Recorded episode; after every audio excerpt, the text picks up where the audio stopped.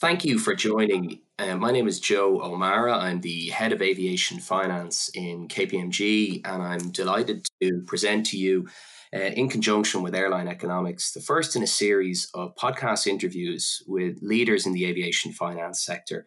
Um, I'm delighted to have with us as our, our first guest Steve Hannahs, who is the CEO of Wings Capital Partners. Steve is an industry veteran. Um, he was the co founder and former CEO of ACG, and I expect will be known to most of our listeners. Steve, thanks for joining us. And maybe before we get into the meat of the questions, I was hoping you might just tell our listeners, you know, if they don't already know, a little bit about Wings Capital Partners. Yes, I appreciate that, Joe, and and uh, thank you for uh, allowing me to say a few words here. Uh, Wings Capital Partners, late October 2013, uh, in partnership with uh, Two Sigma Private Investments, which was a fundamentally a family office of uh, two individuals that were extremely wealthy that had created basically a technology company to trade liquid financial markets. Um, with the seed capital, we have since grown that company, expanded the equity base to today. Wings Capital Partners has three shareholder groups, one of which is Sightway Capital, which is the rebadged version of Two Sigma Private Investments, and Quorum Capital Management, and then the management team, which includes myself and uh, three other senior uh, members of the company. Um, the uh, Wings Capital Partners today has uh, about two and a half billion in assets. Um, we primarily focus on younger stage, uh, younger NGs and A320 aircraft. I'm going to define younger sort of you know one to two years old to eight years old. Um, we look for sort of we sort of acquire assets both uh, in the sale and leaseback capacity as well as from other uh, lessors in in the community. We have uh, 65 aircraft in the portfolio today. Um, we have about 35 different lessees. We've done two ABS transactions, one in 2017 and 2019. We have uh, 27 employees. We're headquartered in Newport Beach with an office in Dublin, and we have a, a marketing office in Singapore. Thanks, Steve. And, and can I ask you, you have obviously been around the sector a very long time and, and have seen the various iterations and cycles that have been there. How does the impact of COVID 9 situation situ- uh, compare to the other downturns the sector has faced? Joe, it's very different. Um, I've been through uh, quite a few downturns, um, one of which started back in the early 80s when uh, the Federal Reserve uh, under Paul Volcker decided he was going to squash inflation and he raised interest rates to 21%. At those days, there was a pretty difficult in the industry because most airlines finance themselves on a floating rate basis. Uh, then, of course, we had um, in you know in the mid 90s we had the Asian debt crisis, and of course the, uh, the probably the biggest impact was 2001 when we had 9/11, which was a direct hit on the aerospace industry, and of course in 2003 we had SARS, which is probably the most similar to what we have today, but it was different in the sense that it was primarily Asian focused, and in particular China. But China at the time in 2003 was not a significant yet a significant participant in the global economic environment. They were just starting to develop supply chains. Um, the globalization was just starting to come into into fore. So this is very different. It's it's it's very different um, from the financial crisis 2008 2009, which was really a financially driven uh, matter. This is this is a basically uh, you know a very difficult disease that has spread very quickly around the around the globe, and um, it is it has forced the shutdown of supply chains uh, and it's really created a very, very difficult um, situation for everyone. There's really nothing that compares with the global scope of this. Um, I think some were probably just as uh, difficult for regions, like 9 11 was really US centric as much as anything. The SARS was more of Asian centric, and China had yet not come uh, into the global spectrum the way it is today. So this is a very different in terms of scope, in terms of the, the, the presence and in terms of the, the actions of governments uh, to uh, literally shut down the global economy, at least for a period of time, to try to get a grip on this on this nasty virus. And you mentioned there's the, the global nature of this, which is clear to all.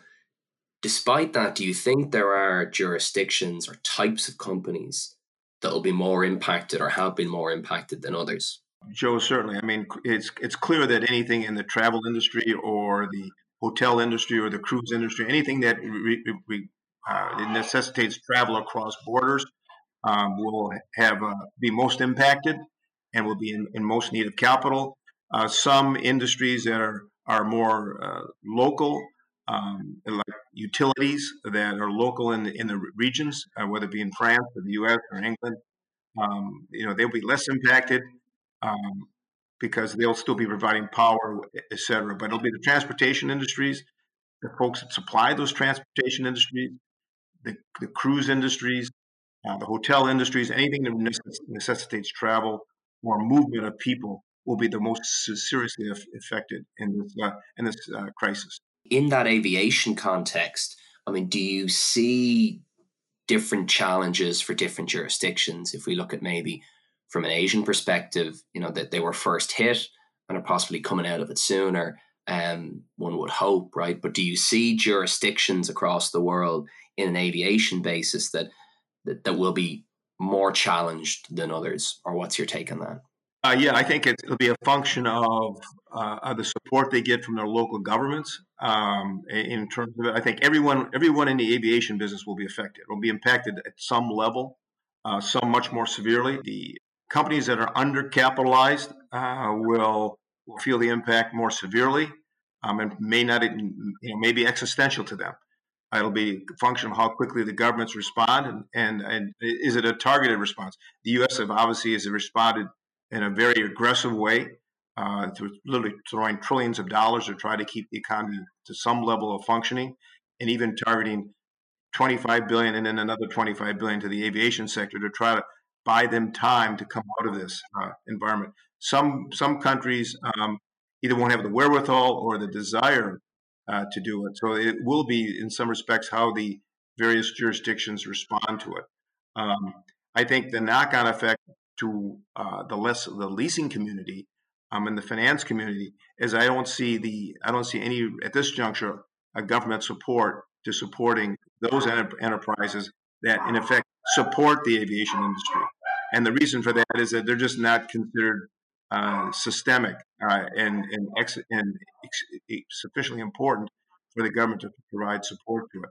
But those industries and those companies will be impacted by the necessity of the airline industry to try to uh, preserve its capital. And so uh, those folks will be exposed, and do they have the capital to get to the other side of this uh, this crisis? And those challenges that, that that will be distinct and different in looking at airlines and looking at lessors you know, in, in the past, you look at, you know, at lessors, you know, probably having other avenues in, in, which to you know take their assets back and look at other locations that they could they could try and lease them, which which isn't really the position here. What what what are the main challenges you see facing lessors in this unprecedented unprecedented situation? Well, lessor is going to be confronted with uh, a number of issues. I mean, we're not immune from it at Wings. We've had uh, a significant number of our customers come to us asking for anywhere from three to six months rental deferrals. Um, we're dealing with a case by case basis. But, um, and then you have a difficult decision. You have to make a decision um, on whether or not you think the airline can come out the other side. Does it have sufficient capital? Is its government, if it's not, uh, if it's government being supported? Supporting it? Uh, does it view it as, as uh, systemic to uh, the, uh, the, the infrastructure of that country?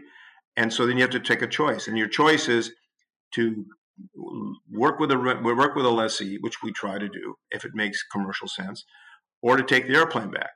Um, if we take the if we leave the airplane there and you and the airline's not viable, then you run the risk of collapse, and, and of course then it could have all kinds of negative uh, impact on your asset.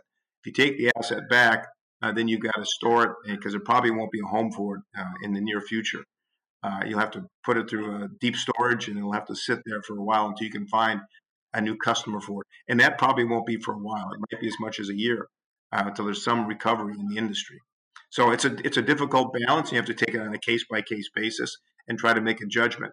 Uh, we have operated um, in a way to try to work with airlines, but if we view that there's a there's really no future for it, or it's it's financially weak and was about to collapse anyway, we've elected to take airplanes back and look for another home. One of the benefits you obviously have in, in your role in Wings is, is you, as you mentioned, you've been through those other downturns, right? You, you've seen what happened after 9 11 or SARS or the financial crash. What lessons from a lessor perspective can you take while, while acknowledging that this situation is different? Are there overlaps and challenges and lessons you can take from the previous downturns? Yeah, one of the things that I learned in, in the past is that um, if an airline's going to fail, um, you're better off to recognize it early and to take your asset back um, and, uh, and put in storage. If the airline does fail, you run the risk that parts are taken from the aircraft. Um, there's damage to the aircraft.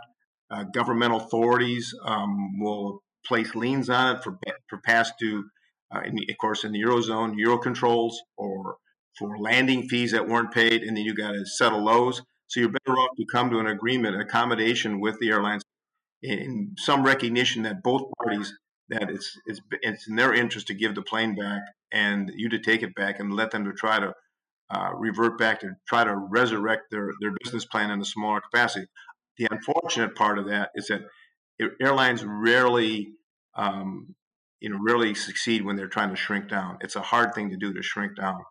Um, but you know some may take that choice. So it's better to recognize the facts at the beginning and to to make a, a clear, uh, steely-eyed judgment that you may have to take your airplane back, as opposed to leaving it with a uh, an airline that may eventually fail, and then you have a much greater um, cost than trying to re- resurrect that airplane to place it with another customer. And in looking at your your customer base at the moment, in assessing and making those decision points, is it predominantly looking at what the government support w- will shape up like, given you know the the wide level of disruption that's across the global market? We start a, on a case by case basis uh, when an airline asks to restructure the lease. We ask them to send us uh, sort of a cash flow projection and a budget, and and we try to make it and we we review those. And, and, and in fairness, uh, virtually every airline has been responsive.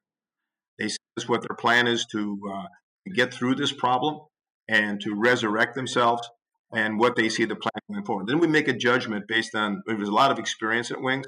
Uh, folks that come from the manufacturing sector, come from the leasing sector, come from the finance sector.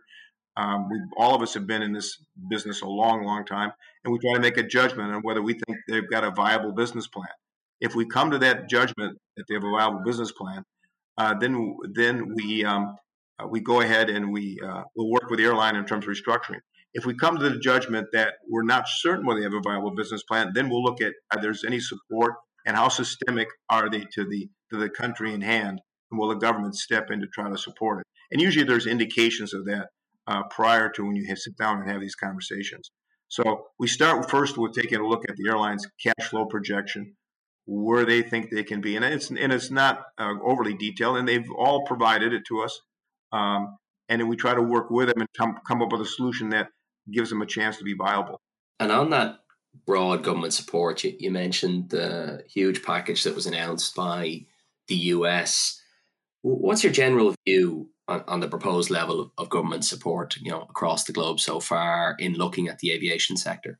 Well, cl- clearly, in the case of China, um, because of the nature of the government, they can do whatever they want to do, and they will. I mean, they be, they behaved that way in SARS um, but it was much more regional in the sense that SARS, in some respects, was probably a, a, a more uh, fatal disease, but it was much more regionally uh, implemented because China hadn't yet become fully uh, in, integrated into the world economy. They just were admitted to the WTO in 99 2000. So they were just now starting to develop supply chains and other uh, integration system. So it was much more regional, but the Chinese government responded very quickly. Um, there are, and the eurozone is a much, a little bit more, is in terms of the other large body that one can look at other than the U.S.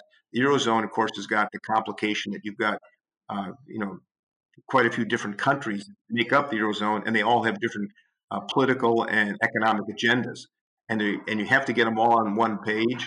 Um, the Italians, of course, irrespective of what maybe the guideposts from from other parts of the eurozone are going to the government's going to support because they don't want to lose a, a flag carrier. Uh, that may be the same. That may not be the same in in in Hungary, or they may not be the same in the Netherlands. Uh, the French have taken a little bit more uh, spirited uh, support and basically assuring folks that KLM and Air France will survive. Uh, the English, of course, they're walking a fine line because um, they'll be criticized by folks that don't get aid. Uh, so the eurozone is a little bit more complicated in the sense that you've got different political and economic agendas. There are some countries in the world that just don't have the wherewithal uh, to do it, and many of these are in Latin America. They just don't have the resources. They'll do what they can. Um, they'll try to protect uh, in terms of uh, their flag carriers, but they just don't have the financial re- resources to do to do much in terms of which is really a global shutdown of, of transportation assets. Um, some of the countries in Asia um, will try to respond. Again, it's a question of do they have the wherewithal to respond? Uh, and for the commodity-based countries uh, that depend on the sale of oil and whatever, oil has not been a, a benefactor to, to these countries, and that's places like Mexico, uh, which you know, their budget's been crimped by it, and other places in the Middle East where the price of oil is just just is not economically uh, driving the is supporting the budget. So it's a function of where you are in the world um, and political and, and geographic uh, necessities um, that uh, dictate whether or not you're going to have uh, uh, support from the government. And is there a risk in, in looking at that approach where you know you will have a nationalist or, or jingoistic approach to, to to what possibly gets saved or not? That you'll have you know a lot of good airlines going bust and and arguably some not so good airlines being saved. Yes, that is a risk. To fall back 30, 40 years, you had the concept of flag carriers. You know, BOAC was a flag carrier. What British Airways now is the is the descendant of that airline. In, in the U.S., which is no longer here, Pan Am was our notional flag carrier. So you'll have flag carriers that will, you know, there'll be, uh, um, you know, some gravity, you know, gravity towards it. But I would say a lot of it comes down, and I've seen this behavior in many countries where there might have been a flag carrier, but that flag carrier isn't on good political terms with the government. So the government may select. Uh, I think they'll try to be somewhat even-handed, but there'll also be a bias towards do we have a good political relationship with the government? Some airlines don't. Okay, and so the consequence of that is it's uh, there'll be a little bit of a selection, but I think selection, a lot of the selection will be based on political, uh, you know, who's viewed politically as someone that is important to them, important to the country. And looking out ahead, and we won't play this back to you and, and hold it to you in a year's time, but what what shape do you think in an aviation context a recovery may take? My view is that, uh, and I sit on the board of a, of a Canadian airline, and so my view is that you will see um, more of a U-shaped recovery. I think will I, I think uh, it'll take anywhere from 18 to 24 months before we return to any kind of uh, uh, transportation levels that we had in 2019. So that would put it somewhere in the second quarter of 2022. Um, it's take it'll take time. First of all, it'll take time to restart. Um, and even if airlines can restart, it, when when and when they do restart, it'll take time to become fully operational again. Um, that'll take six to nine months, and then you have the traveling public. There'll be a certain hesitation as people try to readjust to a new paradigm in the world in terms of social distancing, uh, you know, security, et cetera. So it will take time, and I don't think and I think when we get to 2022, we're probably looking at a, at, at a, a, global fleet um, in terms of number of aircraft, not a whole lot different than we went into this crisis. I don't think you'll see much growth in the addition of aircraft. Airlines will be trying to maximize what they have. I think you'll see probably more cancellations uh, from the OEM uh, who had ramped up production. And I, I was quite frankly surprised you could even think about getting to some of these levels given the huge supply chains. But you'll have more cancellations of newer aircraft um, as people come try to come to their uh, the rationalization that they have to uh, get to the other side of this and hopefully get back to some level of growth, which I don't think will come before second quarter 2022. And then it will be just sort of back where we were in 2019. And in looking at this huge level of disruption in the market and, and all the uncertainty that is now out there, focusing in on, on aviation finance, do you think this could drive opportunities or transactions? Um, if yes, what what types of opportunities may be out there in the medium term? Well, I think there'll be opportunities to do sale leasebacks of folks that need capital. We're already seeing some of that behavior. There'll be some lessors that uh, will need to sell portfolio assets because the capital markets are relatively closed at this, at this time, or there's a little hesitation to make to do any kind of financing at reasonable cost. So they may you may see opportunities to buy sections of portfolios uh, from other lessors. And then the question becomes the capital markets. I don't think we've spent much time on that in this podcast, but uh, the, it takes time for the the financial markets are are frightening, okay, and for good reason. They don't know where this thing's going to end, and it's not just with the aviation sectors, with all their sectors. I heard a striking statistic the other day that something like 41% of the renters in Manhattan, this is just Manhattan, didn't pay their rent the last month. And whether they could or then, they just didn't pay it. And so that'll start backing up in the CMBSs. Uh, we'll start, we're starting to see that behavior in the securities already. And then eventually it'll get to the banks. So I think you're going to see a caution on the banks to lend, a caution on investors to, to provide any kind of reasonable rate financing. It's going to be a challenge. So there will be opportunities. I think it'll be people that need to raise capital to conserve capital, and that'll come in the form of sale leasebacks, younger assets, older assets. They'll come in the form of lessors needing to jettison some of their portfolio to create equity. But then you're going to have the the cost, you're going to have the risk. Who's going to buy it, and how are they going to finance it? You know, fortunately at Wings, we have two very uh, significant shareholders. Both are, are either significant pension funds um, that have significant capital looking for a return, and also a significant investor group. So we have a, significant amount of capital. We will look for opportunities, but we'll be cautious. And I think you'll find that with a number of folks. But we're already starting to see some of that behavior. I think it'll get intensified as the summer goes on, uh, and to get to the other end. And and I and the sooner that hopefully that the governments let down the, the restrictions on flying, uh, and we get back to some degree of operation operating normally normalcy, it'll be better. Yeah, and I, guess that is that that crystal ball piece where you say, you know, look at the the Chinese example of, of how air travel has come back a bit. You know, if you if you had that across the US and Europe, could could you see a situation where you get into to Q4 where where people start to you know possibly consider more M and A opportunities or capital returning to the sector? We've obviously seen a, a flood of capital into the sector over the last number of years. Uh, and I'm just wondering how long it'll take for for confidence to return to aviation, or if you have a view on that. I do. I think you have to. We have to kind of always segment China the, by itself because the Chinese government has a unique ability just to direct traffic, so to speak. They can say, "You go fly. We're telling you to fly." The, the financial system say, "We are going to support this group. You're not going to support this." So they have an ability to do things that uh, democratic societies can't do. And so that's you know that's the benefit being a centrally planned economy. You know, in terms of there will be M and A opportunities. Um, the question is, have will people adjust their price levels to reflect reality? That'll take time. I mean, eventually people are going to look at this and say the assets may not be worth as much as they were six months ago, and they're not worth as much because finance drives asset values, and they'll be they'll be a, it'll be harder to to find provide prepared to provide competitive financing. So what will happen is asset values will tend to shrink because finance won't be there. Finance drives all asset values, by the way. It does not just airplanes. It drives real estate. It drives uh, drives uh, M and A transactions. So if if finance tries to recover um, and get a little bit more comfortable with the way the world is, it will uh, uh it will it, there will be opportunities. And the question: Who has the capital to execute on those opportunities?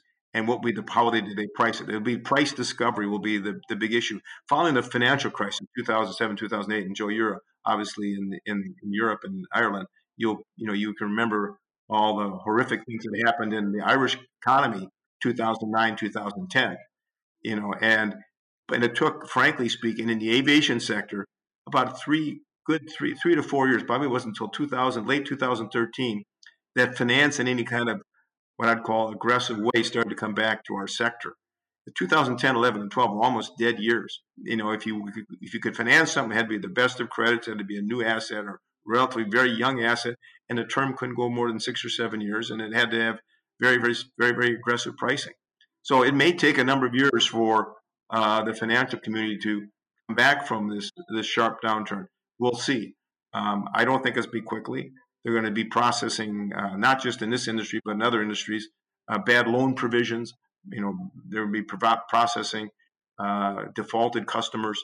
Um, and you're going to start to see some of that and how they work their way through it. It'll take a couple years. And so I think getting back to your original question, I didn't mean to drift from it, but finance drives asset values. There will be opportunities. People will need to raise capital, um, whether they sell assets to liquefy the equity or they um, do sale leasebacks at very high rates to raise capital. Um, you'll see that, and capital conservation will become very important at this juncture. Steve, I'd like to thank you for what was a really interesting discussion and some excellent insights, obviously built on a, a foundation of many decades within the sector. So, Steve, thank you for your time today, and uh, I wish you all the best in the future. Joe, thank you, and everybody be safe. And Victoria, thank you for arranging the, the phone call.